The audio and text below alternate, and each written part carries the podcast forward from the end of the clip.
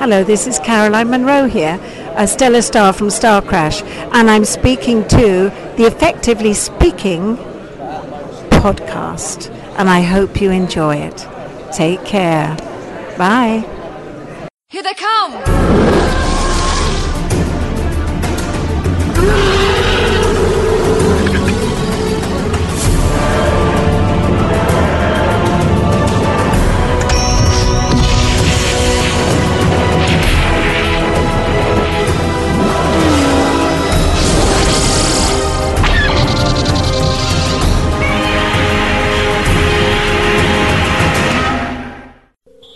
Hello, and welcome to episode 79 of Effectively Speaking, the podcast that takes a look at some of the special effects sequences of film and television, be they classic, average, or duff. I'm your host, Eric Moore, and today I'm joined by Dave Fox to discuss the Gynobot sequence from Star Crash. Excuse me, Miss Salome. Can I talk to you for a minute? Hey, Dave. Hello, Eric. Hello, Dave. Are you ready to go to the Haunted Stars today? The haunted is that what it's called in the movie? The haunted stars. The haunted stars, yes, yes. That area of space that seems to have stars that are bright blue and bright red. It looks like they filmed some um, Christmas tree lights.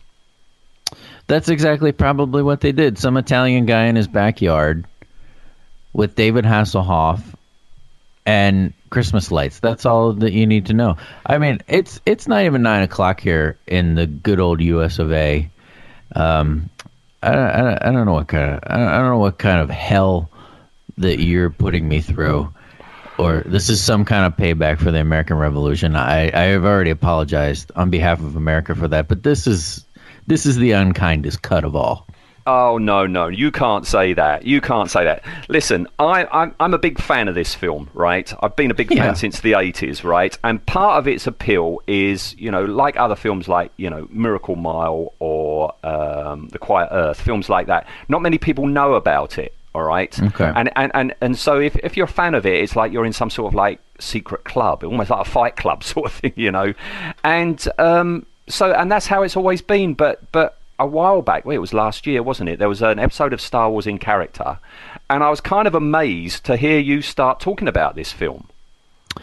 Yeah, and and I, I understand the wanting to be in the club of the bad movies because there are legendary bad movies and it's fun to watch bad movies. This to me is on another level of bad movies because of I don't know, maybe it's because I don't really like science fiction that much. So to watch this, not only is it a bad movie, it's a bad science fiction movie. And that makes it even worse for me. But I think I only really knew about it because a friend of mine suggested it to me and it was also done on the latest Netflix season of uh, Mystery Science Theater 3000. Right. So that's I think how I came. I only came on it upon it. I'd say within the last year. I did not know about it, and now I do. I mean, that, that there are bad films. I mean, God knows we've shown a lot of bad films, and you go, "That's crap," and you never think about it again. But but this film is so bad.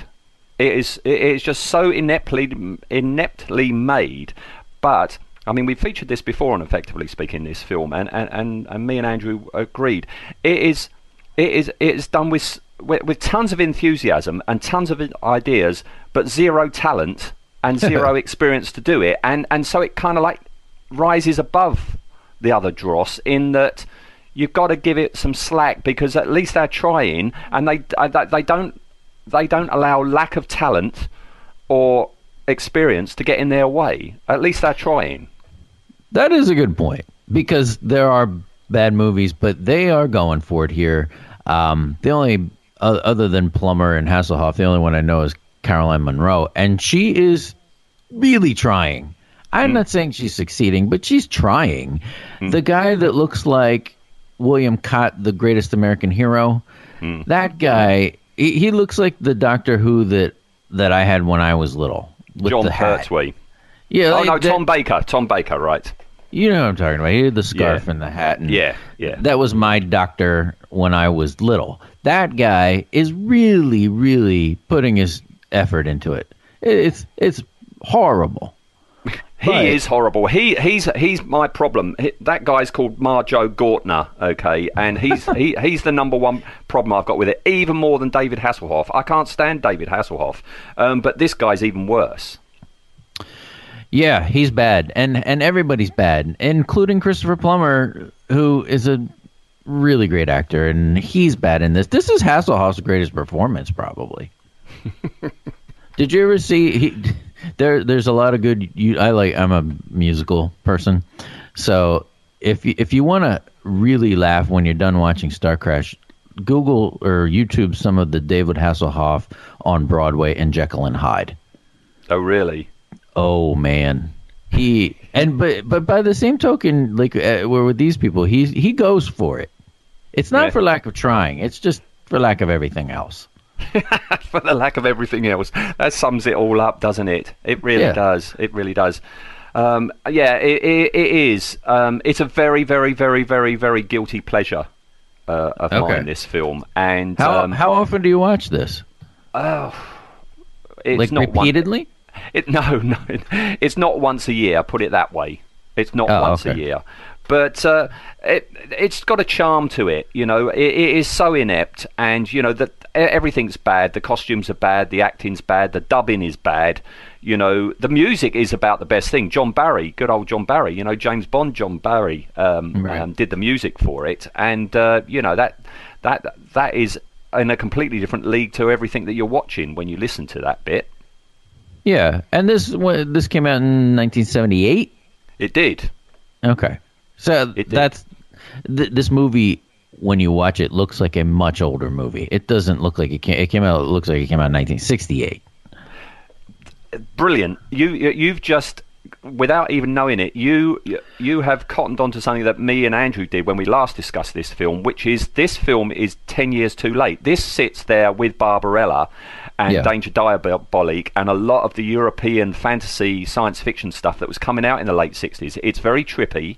Um, it has the same sort of tone, doesn't it? To you know something like Barbarella. It is. It, it it's been made ten years too late. Yeah, if you showed this to someone without the date attached to it and said, when was this made? They would say, I don't know, mid 60s. There's no way they would say, you know, after, like post Star Wars. I like the way the, the, the writer and director uh, Luigi Cozzi um, he denied that this is, was in any way influenced by Star Wars, and it's like, Oh my God. you're, you're kidding, right? It, the, the the name, the title alone, he's he denies that. Yeah. This, this this was a this was a cash grab.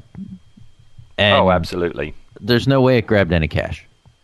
In '78 and '79, there are many films um, um, that were made that are clearly ripping off, especially the opening model shot of Star Wars. They're ripping it off, and you just know in every case these people think that they're the first person to ever do it. You know, Right. but you you can look at all these cheap knockoffs that came out in '78, '79, and they all open in exactly the same way. TV shows as well, and and it's clearly that they they think they're the only person that's ever thought of it. But, yeah. uh, this this is a, an elaborate fan film. Yeah, an elaborate good way of putting Italian fan film. Um, you almost wonder if this guy thought that maybe he could somehow latch on and combine these universes. I would love to see that. Yeah, yeah. The other At thing is, I, I sorry. At least the actors in this put w- forth way more effort than some of the later Star Wars actors will in the prequels. Yeah, yeah, yeah. The the effects in it. I mean, you say fan film, and they do look like fan film effects. It's like what somebody's done in their bedroom or their garage, doesn't it? And Yeah. um, I don't know if you're aware, but the model work in this film uh, was done by school kids. No. Yeah, yeah, was? yeah, yeah, yeah. He he went to the local high school and he he, he recruited. Uh, I think it was like twenty school kids to do the model work and stuff. Oh man, that's awesome. Uh, it's kind of cool. It's kind of cool in a way, and and I also it also makes you not want to like make fun of it too much because it's children. This is what we said in the last episode when we discussed this film is when you know how this was made and the limited budget and everything um, you you know you, you start to cut it a, a bit more slack and you're more forgiving of it if you know that you know and we were talking on the last time we discussed this film, it was the opening uh, spaceship sequence, and me and Andrew we were talking about you know the spacecrafts that you see at the beginning, and watch the and if you watch that, they're just like box shapes with tons of kick bits just stuck on them, with no Right. sort of thought uh, to aesthetics or anything. They're just stuck on there because it looks like you know they've they've read a, a making of Star Wars and they'll say Industrial Light and Magic. They they make the spaceship and then they detail it with model kit parts.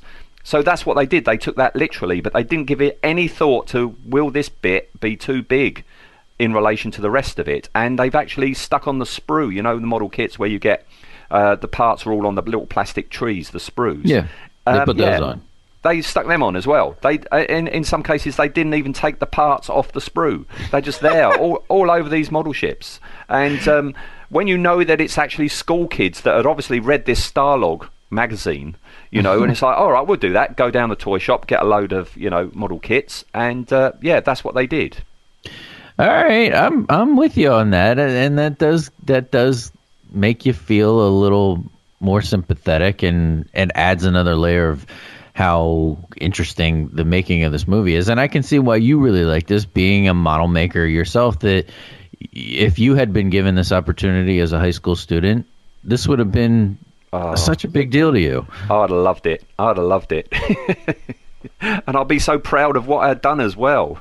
Yeah, all right. and to go to the cinema and see it as well. But uh, yeah, I mean, I mean, it was desperation. They had no money. I mean, that's why Caroline Munro in this. I love Caroline Munro. Um, you know, um, but she's not done any favors because the money had run out and they couldn't afford to fly her back to Italy for the uh, dubbing.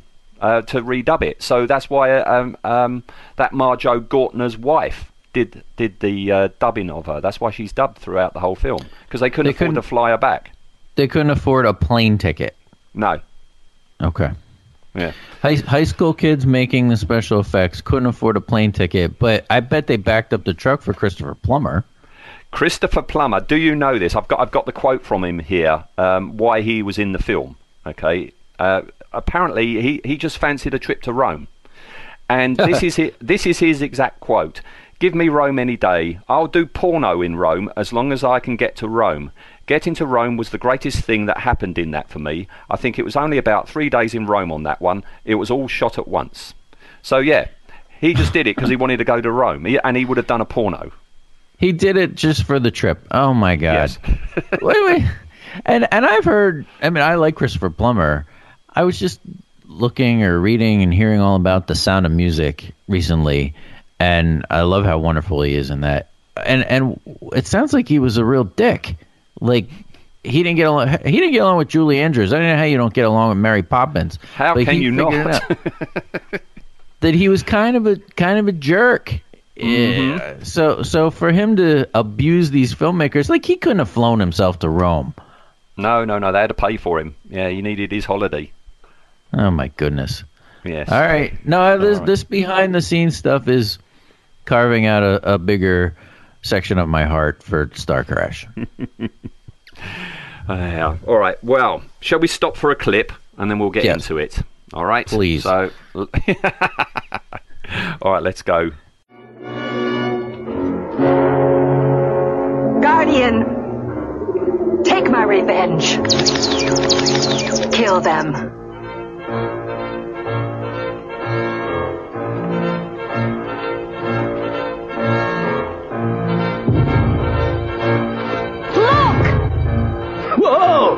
Run for your life! There! That narrow passage in the rocks! Come on, Stella! Run!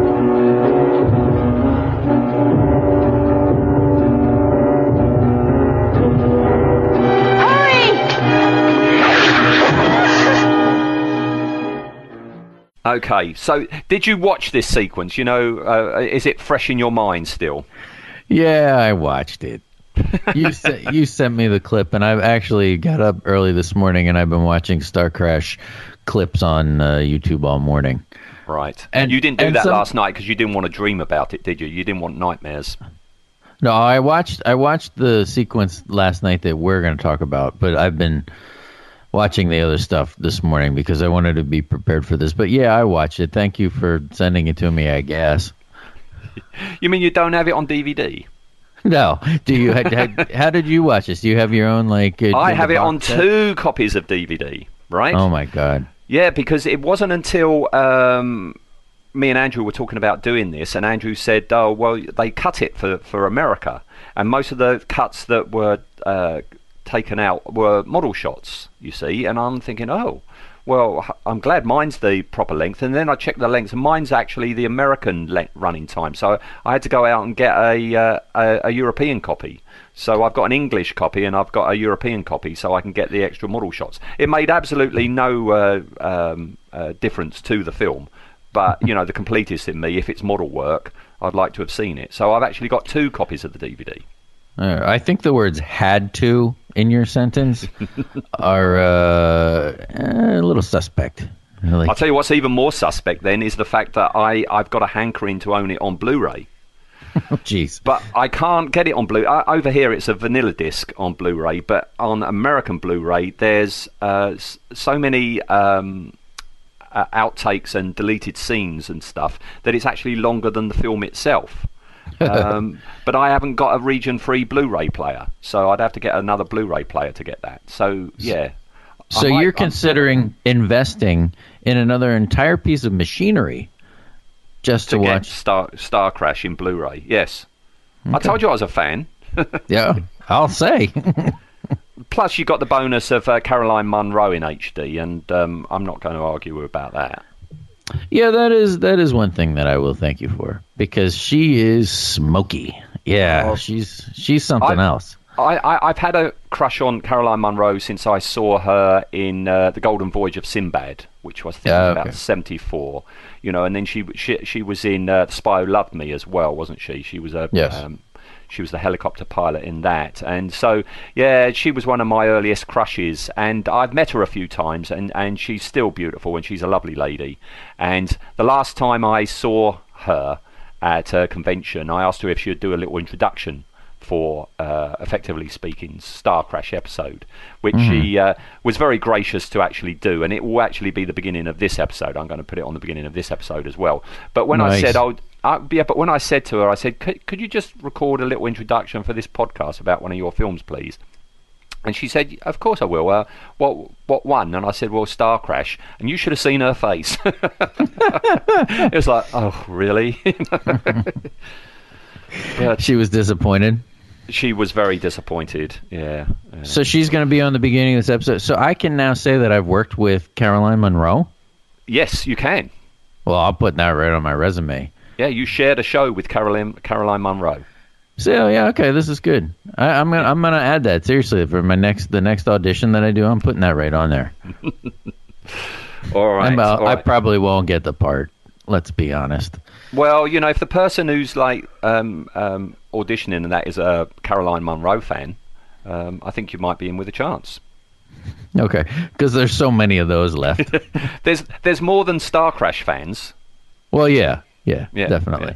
All right, all right. So just before our sequence, then um, Stella and Elle they've travelled to this planet called uh, Arrakis, I think it was called, to look for Christopher Plummer. He's the Emperor of the Galaxy, isn't he? In this, in in eyeliner as well. Um, yeah, he's got Mark He- Hamill eye, uh, Mark Hamill's eyeliner. You know, in the holiday special, Mark Hamill had eyeliner on. Christopher Plummer, Yeah. I reckon, has got the same um, makeup person. I think he stole it from Julie Andrews' dressing room on Sound of Music. Do you think that's Yeah. where the tiff started? I think that's probably what it was.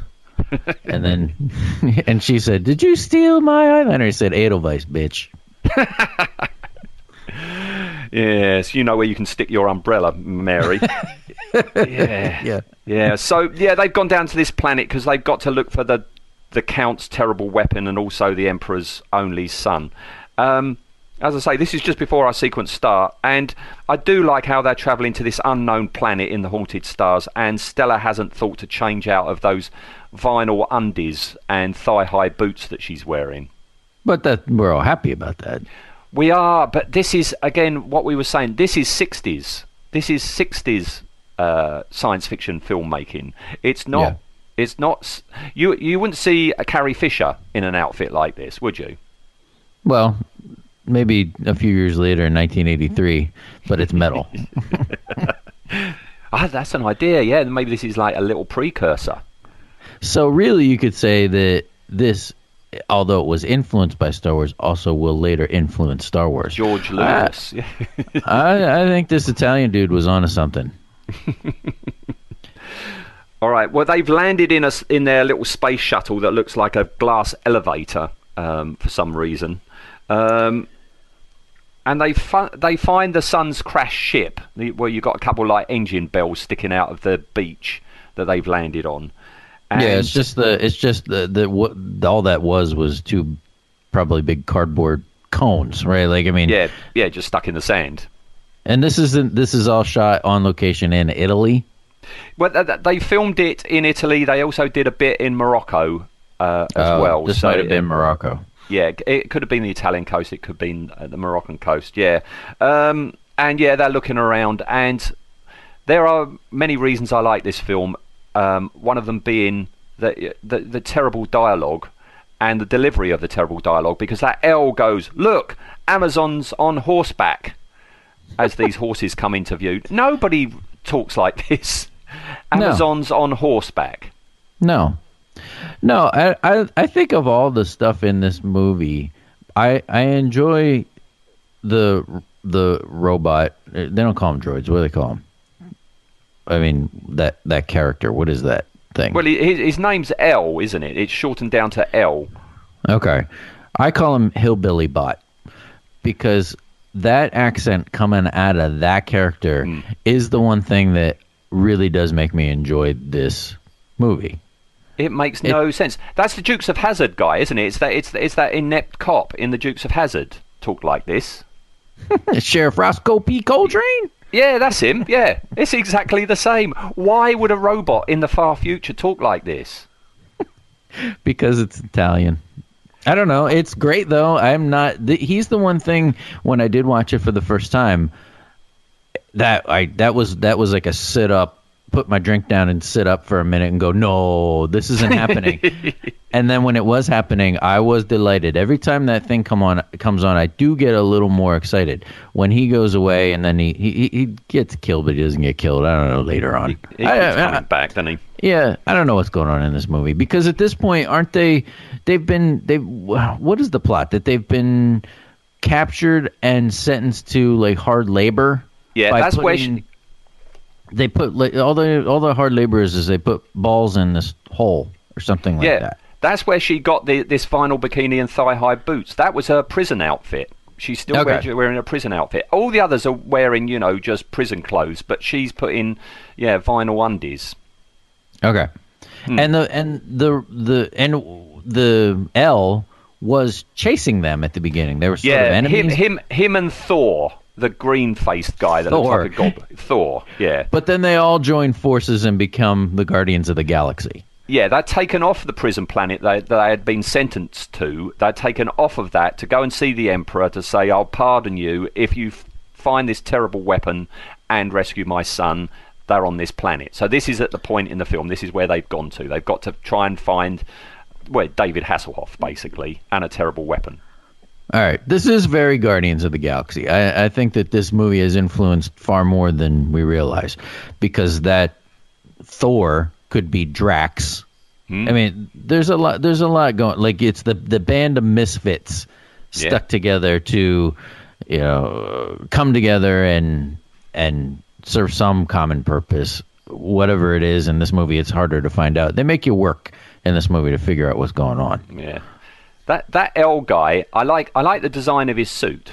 I- I- it's really. I, I like. I like his helmet, so to speak. Um, Yeah. but did you know that the guy inside the suit? That's Caroline Munro's husband at the time. Sorry. I- is your dog barking in shock that Caroline Munro was married to a robot?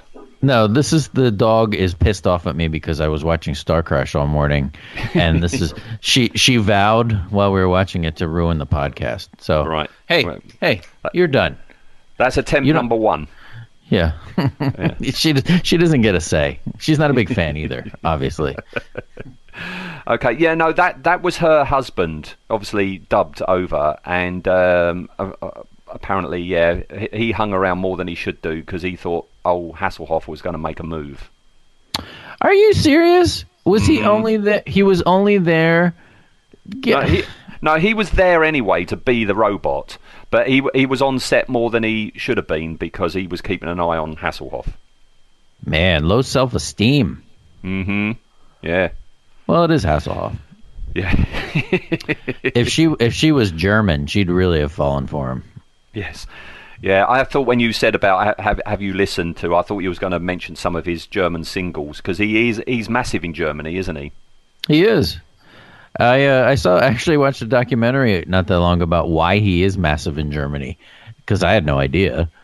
And it's that the the there while the Berlin Wall was up, that anybody in East Berlin was clamoring to get anything they could, and a lot of what they got was bootlegs of uh, Knight Yeah. That's all that got through. Yeah. He was there, like- wasn't he? I think he was actually standing on the wall when it started to come down. He did a like a concert. He did as a the live wall show, was coming yeah. down. Yeah, yeah, yeah. Who This momentous, momentous uh, moment in history, and you've got David Hasselhoff, you know, singing along to it. I think there's no better representative for the world. this is like the equivalent of Dennis Rodman's connection with North Korea. It's Hasselhoff into East Germany. That's that's what it is. Thank you, Do you David. they should send him to North Korea? Maybe he could do the same again. I think he and Dennis Rodman together can just solve a lot of problems. That's all I'm saying. They could, that- they could be like Wham. They could do uh, like, like, like, like like a duo, solve all the world's problems. I'm sure that they could get at least Andrew Ridgeley to endorse that. he hasn't done anything since George Michael kicked him uh, No, to no, the no, curb. no. And I, I think I saw him down at my local McDonald's serving the other week. Yeah. You probably did. Yes. Yes. Well, say All hi right. for me. He was my uh, All my favorite half of Wham. I liked his nose job. Right, okay, right. So they're captured, Stella and Elle, they're captured and they're taken to the Queen. And all this bit where the Amazons are, are, are, pulling them in and get taken to the Queen, it's like all Euro science fiction. There's a level of sexuality that you just don't get in US or UK films. Yeah, yeah, it's it's good. I mean, it is very Barbarella. You're right, and the even that that uh, you know we're getting to the the robot, the whatever the what is that thing anyway? Do with you the know- tits? It, the, the thing with the tits. Did you know it's actually um, it's known as a gynobot? Gyno, Gynobot or gynobot. as like in- gynecologist? bot? Exactly, exactly. No. Yeah, it stems, apparently, it stems from gynoid. There is a word called gynoid, which means, and I've got it written down here, a humanoid robot that is gendered feminine. I like it. Yeah, and apparently gynoids appear widely in science fiction, film, and art. So if C3PO was female, he'd be a gynoid. I think he is female. Let's be honest. Mm, he's a feet, isn't he? Yeah, I, and and because right before that happens, I don't know who that woman is that shoots that laser That's beam out of her forehead. That's the queen. That's the Okay. queen. Believe it or not, I, yes. I swore when I watched it the first time, I thought that was Cher. Really?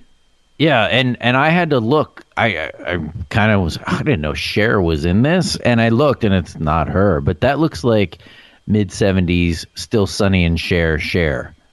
She she reminds me of uh, is it Ornella Muti or, or or some of the women that are in Flash Gordon.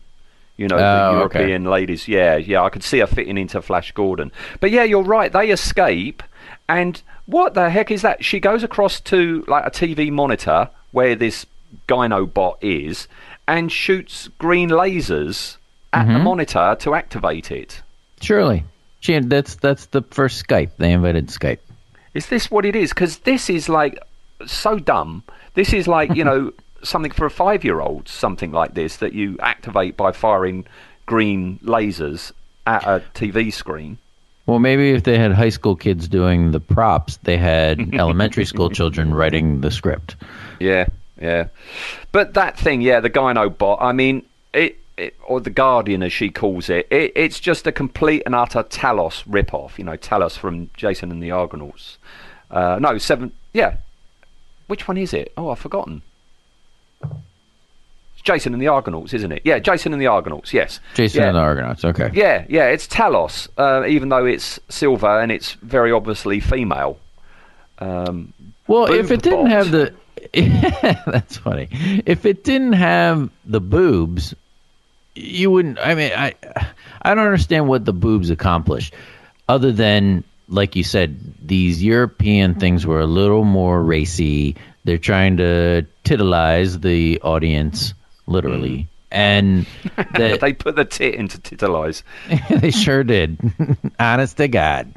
And they that it was be unnecessary and I don't know. Like I, I'm trying to think of American movies that I saw when I was little that had any kind of sexuality to them. Maybe Clash of the Titans. Um, I don't know. Like I just remember Medusa having really nice boobs. But you don't tend to see boobs in science fiction. I mean, you know, famously, you know, Carrie Fisher's had had hers taped down, didn't she? Because there's no Yeah. bras in space, according to George Lucas. Yeah. No, the only the only explanation I can think of for this is this is a planet of Amazons. It's like in Wonder Woman, you know, Paradise Island is is all women, so all art, everything is the female form. That's the only thing that I can think of. All right, I'll I'll buy that. Yeah, yeah. But outside Stella and Elle, they, they they've run past it in long shot. You've got this big long shot of them running along the beach with the um, with the uh, Guardian in the background, and it wakes up uh, very badly because we're getting into the stop motion work now. Um, did you notice? I mean, I don't know how big the screen is uh, when you were watching this scene. When that Guardian starts moving, you can clearly see the shadow of it on the painting in the background. I Its did see shadow is yeah.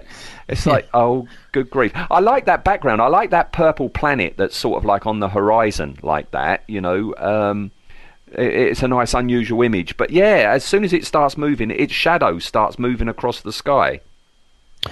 Yeah, I did notice that, and I I think this happened in something else not that long ago. Anytime there's something that's supposed to be metal in a movie that bends, it bothers me for some reason. I don't like. To me, I know this is not reality by any means, but if you're going to make something metal in a movie, it needs to retain the properties of metal. And I think actually what it was was the uh, second Avengers movie, that Age of Ultron Right? and that was CGI'd state of the art stuff. Every time he was a he was a robot. I mean, he was made of metal. The way it would bend reminded me of the way C-3PO would bend on the Star Wars Holiday Special cartoon. Yes. he was very bendy in that, wasn't he? Yeah, so this thing is kind of bending at the waist, and you can see the clay kind of cracking Yeah. as it as it's creasing and bending. Uh, that, uh, amongst many other things, really bothered me when metal bends in a movie. Mm. We've just been talking about this on, on the sister podcast, Blake Seven in Character, which is this you know BBC science fiction show from the late seventies. We've just done a character, and he was dressed. He was meant to be all dressed in metal, but it's clearly just foam painted silver, which was very very bendy, and it's exactly the same thing. Not for one second do you believe that that is what it's meant to be. Not for one second. No, no, I hate that. I mean, they But- they it w- did stop motion only have to be done with clay or something like you can do stop motion with metal. Like they have the high Yeah. school kids build something practical and move that around. you you can make it out of anything as long as the articulation points are flexible. So yeah, you could have a, a, a stop motion model made entirely out of metal as long as the joints have some sort of flexible, you know, rubber covering so you can't actually see the joints. That's absolutely fine. But yeah, this is, this is covered in stuff, isn't it? It's uh, just covered in stuff. you know, I don't know, that, that- it- that it- does bend.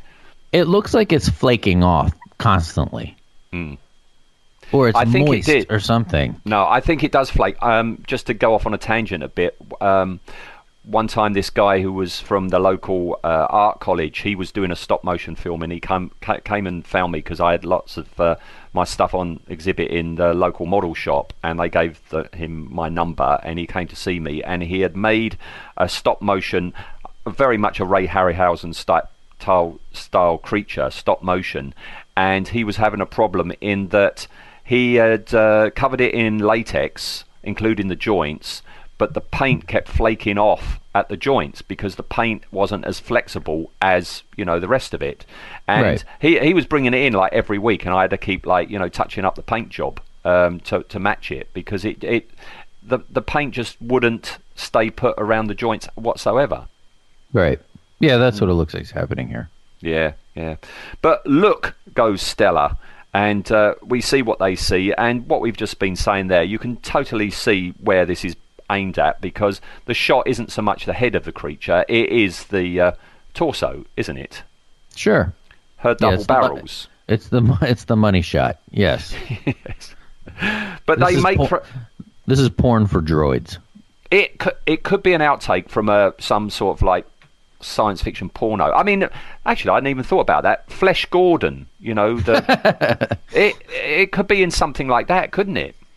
Absolutely. I think Yeah. it probably should be. I think they should remake. They should remake this. What in the And- same manner?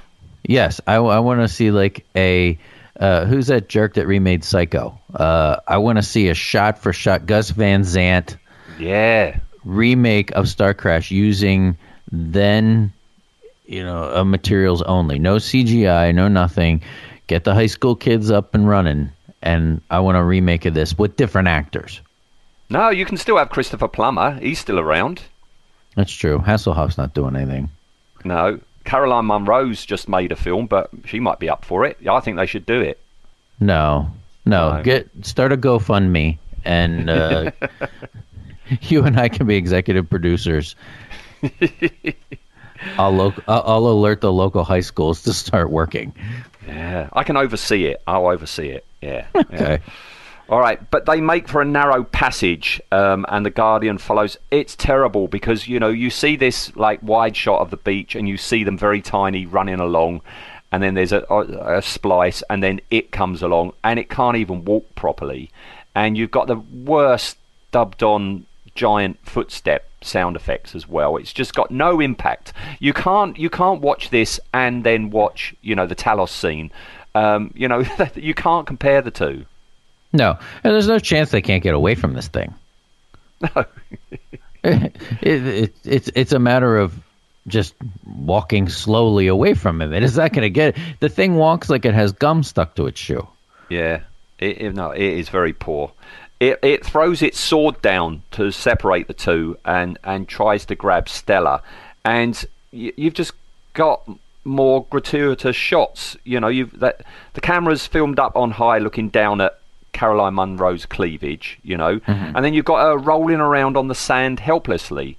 Now, initially, Luigi Cozzi said, you know, that um, she is meant to be this this rogue and smuggler, okay, and modelled after Han Solo, basically. Can you see a New Hope era Harrison Ford trapped by a robot doing these movements?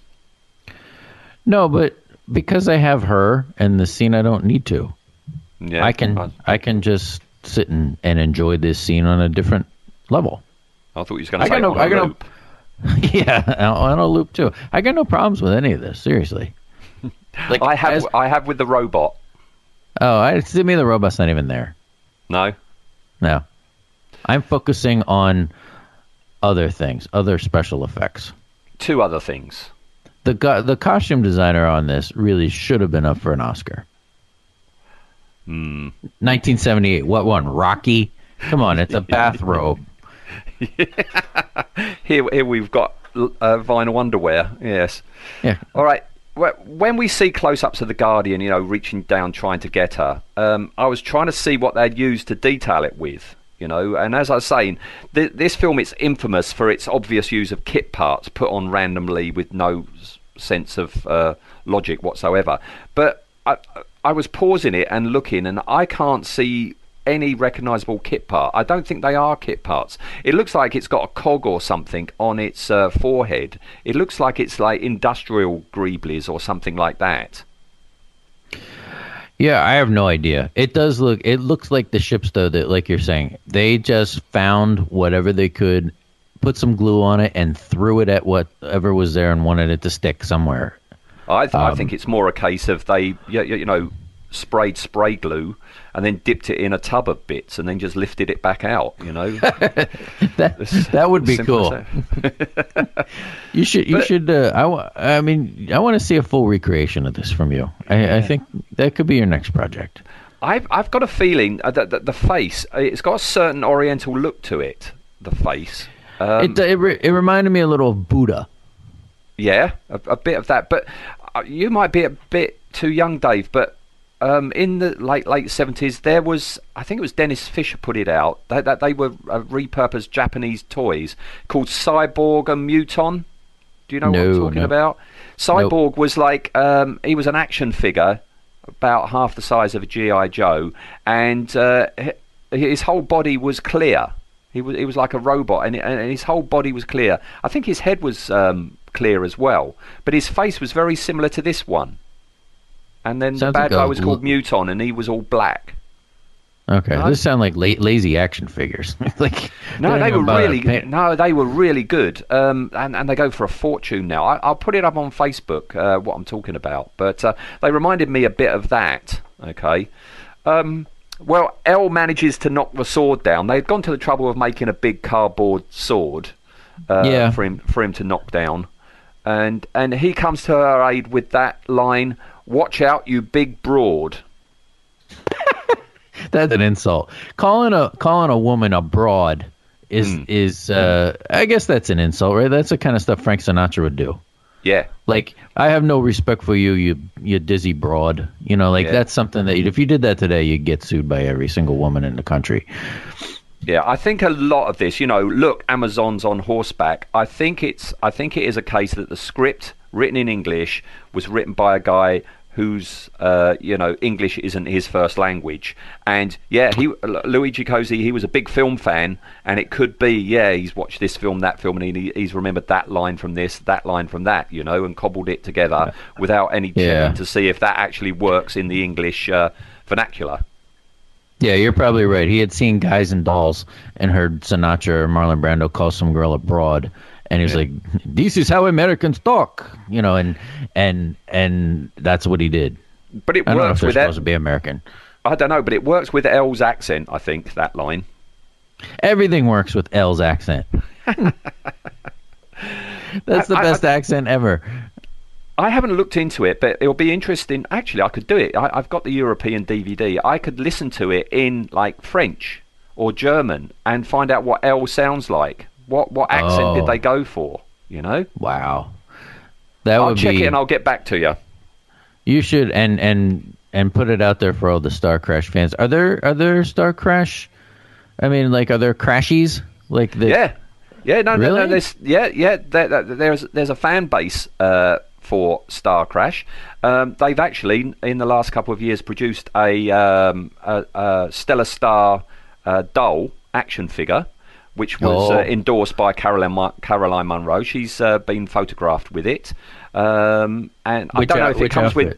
I was, I was going to say I don't know if it comes with various outfits. I think it's this one, the one that we're talking about right now. But I don't know if you get all the others, like the see-through uh, spacesuit and stuff like that. But Alright. yeah, I, I mean there there, there, was uh, magazines. There, there there was a very short comic strip when the film first came out. Uh, much like Barbarella, Barbarella was based on a comic strip. They produced a comic strip based on this film and the continuing adventures of Stella Star, and it does still have a following, quite a following. There, you hear the sound? Listen. That's me feverishly searching eBay for the Stella Star doll. Okay, It's not life size though. Sorry, Dave. That's I forgot okay. to say. that's okay. Um, Yeah, no, no, no. Yeah, um, yeah. There's there's quite a, a market for stuff out there, and um, and also, you know, I, I've seen uh, people cosplaying, and you know, where Caroline might be at a convention, you know, you you, you, you get people. I've never seen anybody dressed up as uh, David Hasselhoff, but definitely Elle. People have actually um, made Elle costumes before. Well, I would love to see all this. I'm like as we're talking, I'm getting more and more excited about Starcrash, and I think I I would like to become a Crashy. Do they do, are they called Crashies? I, mean, don't I'm know just if there's a name for them. They need to adopt that name. That's a good name. Crashies. Yeah, let's start the movement. I'll start it here. You started in Europe. Yeah. we'll meet in we'll meet in Iceland. okay, fair enough. All right, uh, where were we? Oh yeah, he knocked that sword down, comes to her aid. You know, we have the whole big broad thing, and then Thor's ship arrives. I like Thor's ship. This this little like squat ship with the almost got bug eyes at the front. Uh, even though it's clad in the most obvious kit parts, I, I do like the design of that ship. Oddly enough, there's never been any model kits released from this uh, film because you know they're just so god awful. Most of them Well, the model kit is just go get a bunch of models and spray glue it. and spray glue it and dip it. Yep. Spray and dip. spray, it's a pr- spray and dip kit. There you go. Yeah. But uh, i his ship arrives and blasts the uh, the Guardian, and it falls over unconvincingly and dies unconvincingly, and uh, that's the end of the sequence. Was I mean, I'm trying to think. I really like comic books, and and I'm just not good at the trivia of comic books. Was Thor? I mean, Thor is an existing character before Yeah. the Marvel Thor, but was the Marvel Thor? It had to already have been a thing, right? Well, yeah, I mean this is '78, and Yeah. Marvel Thor was out what '65 In the '60s, probably. Yeah, mid '60s. Yeah. In, in addition to the to the lore of Thor, beyond that, why name your character Thor? I don't know. Uh, I, I, I, I don't know if it's a case of maybe they thought this will never be seen outside of Italy, you know, because it wasn't until later that Roger Corman picked up the uh, distribution rights for um, showing it, you know, abroad. So un until Roger Corman stepped in, there was no, you know, showing of it anywhere else. Um, and the, apparently, the only reason Roger Corman picked up the distribution rights was he wanted to test the market to see if a cheap science fiction film would make money. So he picked up the distribution rights for this, put this out, and I guess it did enough because that's when he gre- greenlit uh, Battle Beyond the Stars, his uh, low budget science fiction epic. Okay. Hmm. I, I I I don't know. That that Thor just looks like. I think this this film also influenced Shrek, because that's what he looks like to me. Mm, yeah, yeah. He does with those ears. I mean, he he's a well-known actor. You know, he he's a heavy in tons of American stuff. I mean, he he was flown in from America. Um, he he was in tons of you know Kojak and stuff like that. He was in loads of American TV shows in the seventies. You know, the Okay. Count, the bad guy. I mean, for goodness' sake, I've forgotten his name. Um, but he he's in The Godfather. He's one of the uh, uh, main henchmen in The Godfather. So Yeah. yeah, they had a lot of talent. And I think that's where the money went, and then they had no money for. It's a science fiction film. You'd think a good size part of your budget go on special effects if you're doing a science fiction film, but it seemed to be mainly on getting these actors over. Right.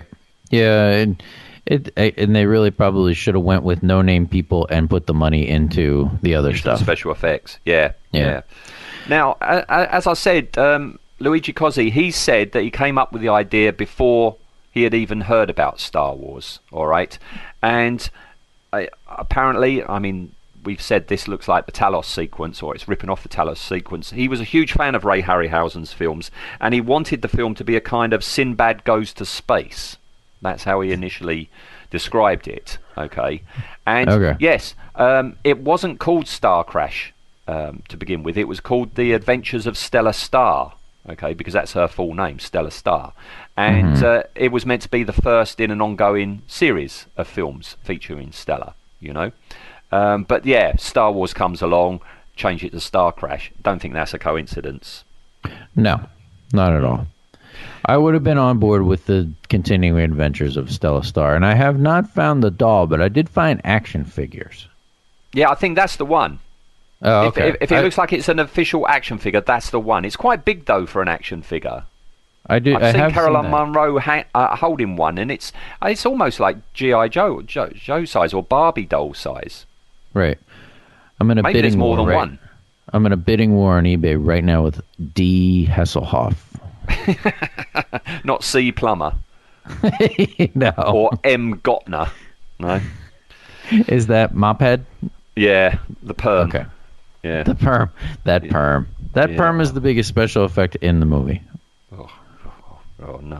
Right. um, one of the highlights of this film, as I said, was the was the, was the score. Okay, it, it, it's a pretty classy score by John Barry. Are you aware that the film makers were reluctant to allow him to see the film in case he decided to quit? Uh, that's not good. That's a bad sign. You have somebody that you respect and you don't want them to see the movie. Bad sign. Did you did you see? I think I put it up on the Facebook page of Star Wars in character. The comparison between the the theme to Stella Star and Rogue One. Oh no! Did, It's did Rogue almost One rip I- off? Rogue One has ripped off Stella Star. Yes, that's what I'm saying. All right. So for all of the fun that people poke at this for ripping off Star Wars, maybe uh, there's there's enough ripping off going off on the other way. It's a two way thing, isn't it? I think so. I'm disappointed. All right. Um, two days before shooting was to begin, okay, on this film, there no props had been made. No Two model work had days? been- two days before filming. Oh man. Not only the models, but the props as well. Okay. yeah. And uh, apparently that's when he ran off to the school and recruited these school kids. He also hired a load of other technicians, um, and they had a two-day schedule to put, pull this all together. That's why when you see the opening scenes and you've got these god-awful spaceships with parts just thrown at it, they are just basic white because they didn't have any other time to do anything in the way of weathering or decals or anything like that. So they are either silver or they're white because they didn't have any time to do anything else. This is fantastic information. This is this is this is a what would you call this? Like a kind of guerrilla style filmmaking It is almost, isn't it? Yeah. that I kind of respect. It's almost like those two idiots that snuck the video cameras into Disney World and made that horror movie. Yeah. I, I like that kind of like I don't know like it does add to the backstory of this that that you you're watching.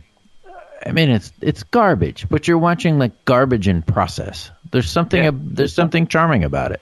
It is endearing the fact that, uh, as I said right at the beginning of the show, they didn't let lack of uh, experience or knowledge or money get in the way of trying to get this film done. And the person who was head of the special effects, special effects being school children, but uh, he was only 20 years old. He was a guy by the name of Paul Zakara, um, and he was only in his tw- uh, tw- 20 year old. You know, that, um, Yeah, maybe he was getting some former. I mean, I guess by the time he was twenty, some of his former classmates could have still been in school. He must have been friends with some of these people. Hmm. It's not a bad idea when you've got nothing to go on. Hmm. I, I admire it. I, am, I admire the ambition that allows you to get this done and get it out. And here we are. I mean, that, that was in 78. So 40 years later, you and I are talking about a film that these kids made, and we're talking about it. You know, I mean, that's got to stand for something. Yeah, yeah, yeah, yeah. No, I'm. Yeah, everything that you're saying. If your if your goal this morning was to convince me to really put this on a pedestal, you you you're doing a good job. Oh, excellent. I'll put it on a higher pedestal when I start sending in the links and uh, uh, on all the other stuff. Um, I think you'll be more convinced as well. All right. Okay. Or you take a look on Facebook when uh, this episode comes out. Okay. Okay. Um, I, oh, the only other bit I've got, I was looking at that at the Guardian thing and trying to figure out, you know, how they did it, and I don't know, but knowing that they had no money and they had no time and the limited movements it's got, it's not articulated well. You know, it's just basically the knees, the ankles, and the elbows. Um, and a bit of the head. I think that's either one of those artist mannequins, you know, the wooden artist mannequins for sketching. Yeah. There you go. Yeah, I love those. Or it's something like a GI Joe, um, and they've just clad it with stuff. Yeah, the original GI Joe, like the with the it was like a bigger doll. Like because when I Yeah. think of GI Joe, I think of this four inch action figures. But you mean No, I'm talking about you the mean yeah the, the 12 inch ones. Yeah, the original GI Joe with you just wore fatigues. yeah, yeah, yeah. We call them Action Man over here, but uh, Okay. yeah, yeah, yeah, yeah. The 12 inch one, yeah, because Yeah. it has got that limited um, movement to it. So I reckon that's what they did. Again, off to the toy shop, come back and just throw whatever they had at it and spray it silver. Job done. I'm all for. I mean, I'm never gonna say anything bad that kids do. So like, it did.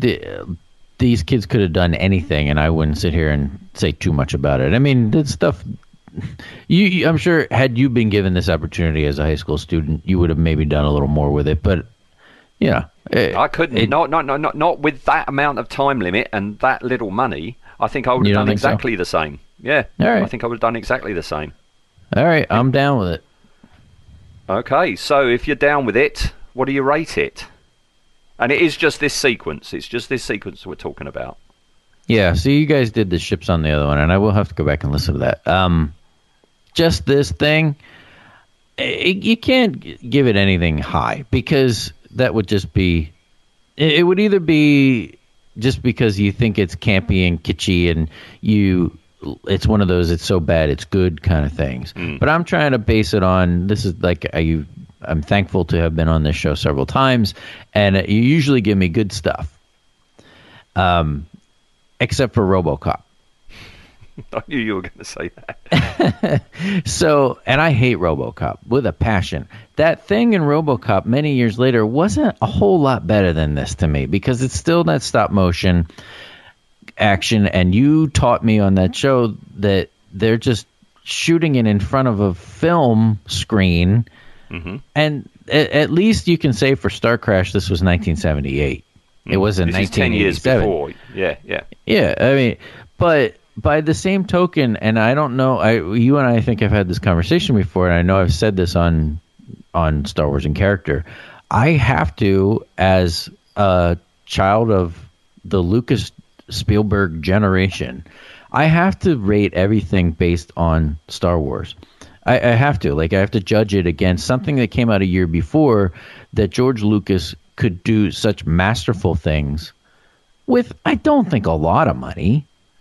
I mean, I don't I don't know enough about the special effects making in Star Wars to think that he had millions and millions of dollars more than the mm-hmm. makers of Starcrash. But it was the talent that he mm-hmm. hired and that he found and a revolutionary way of making films that this a year later not only wasn't even close to, it was more akin to things of 10 years earlier. Hmm. So, because I have to judge it against Star Wars, I can't give it any more than I, I'll give it. I, I don't want to give it a one because I think that's probably what I give Robocop. I don't remember what I gave the Robocop. No, I don't I- remember. And I think that was partly just because I hate RoboCop. So I may have been too hard on RoboCop, but I don't care because I hate it. I'll give this a 1.5 out of 10.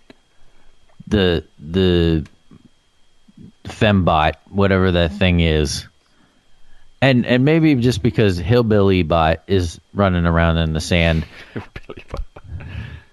I can't. You can't give like. I know that this is like. I, I talk about the movie The Room all the time and a lot. That's my. That's my go-to.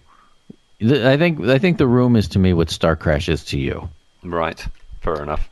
And if I were to rate The Room, I would go through the roof on it, which isn't fair because it's it's awful, and this is awful. But because I don't have the kind of penchant that you have for this movie, I gotta go low. I'll give it a two, two out of ten, two out of ten. A two, right? Okay.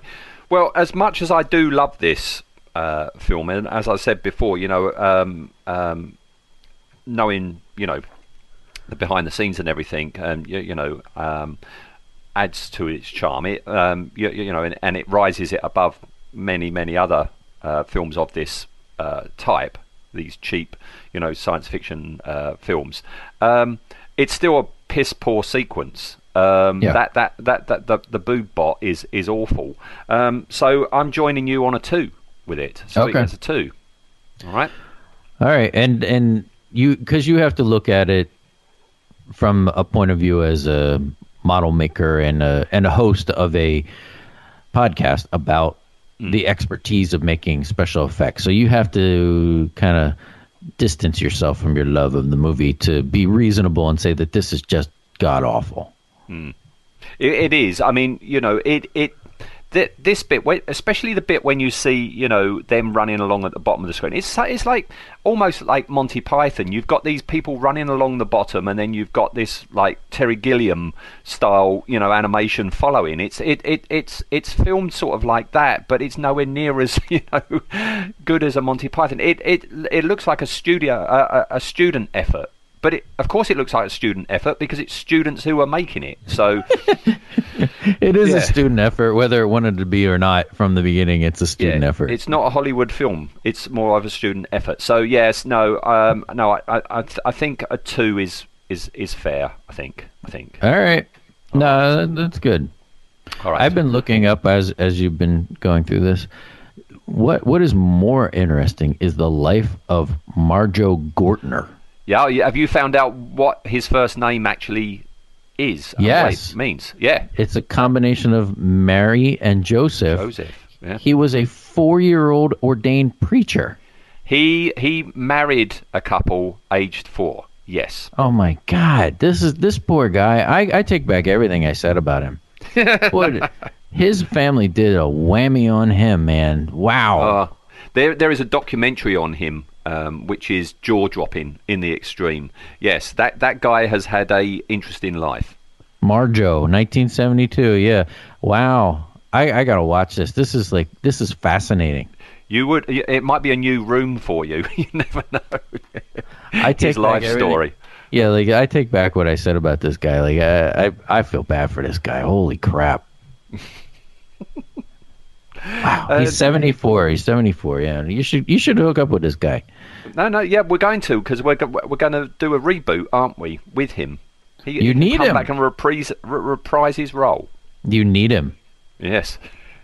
I love the, the the link that you sent me for the the scene has that space battle after like it's later in the movie there's a space battle and the ship the number of ships keeps diminishing and and, and the guy that does the YouTube thing is counting them. They're like, "There's five left," and he puts up the number five, and then they're like, "Only two more," and then he puts down two. There's six left. You know, it just goes back, and then you see them, and there's three. Yeah. Uh, I, love, it. I love. I, I love it. Th- th- This is the appeal of this film. You know, it, it's terrible, but it's brilliant. It, it's terrible, but it's brilliant in its terribleness. That's a good way to put it. Yeah. Still right. gets a two. Yeah, it does get a two, but I promise you, Dave, we'll talk in a minute um, um, once we're done. But next time, um, I, your rating is going to be way, way, way, way higher than this. All right. Oh, you have something in store for me? I have something in store for you. I'll I'll talk to you in about that in a minute. Let's just say right. goodbye to everyone. Goodbye, everyone. Hope you enjoyed this. Um, get along to Facebook, and uh, I'll be putting up links and photos and stuff like that. And you too can become a what? What what was that name you you phrased for us? A crashy. Yeah. Yes. Be a crashy. Come and join us on Facebook. I think right. you have founded the crashies in this show. You you're the first crashy. You named them. You named them. yeah, you but I'm a, me, I'm, Dave. I, I'm a pretend crashy. You are the real deal crashy. Wait until you've been exposed to what I've been exposed to, and you too will be a crashy. Uh, that sounded very erotic, but yeah, I'm, I'm happy to be. I'm happy to be an honorary crashy. Thank you. You can be an apprentice crashy. nice. Nice, yes. All right. Okay, thanks everybody. And uh, yep, we'll see you next time. Cheers, Dave. Cheers. Bye bye.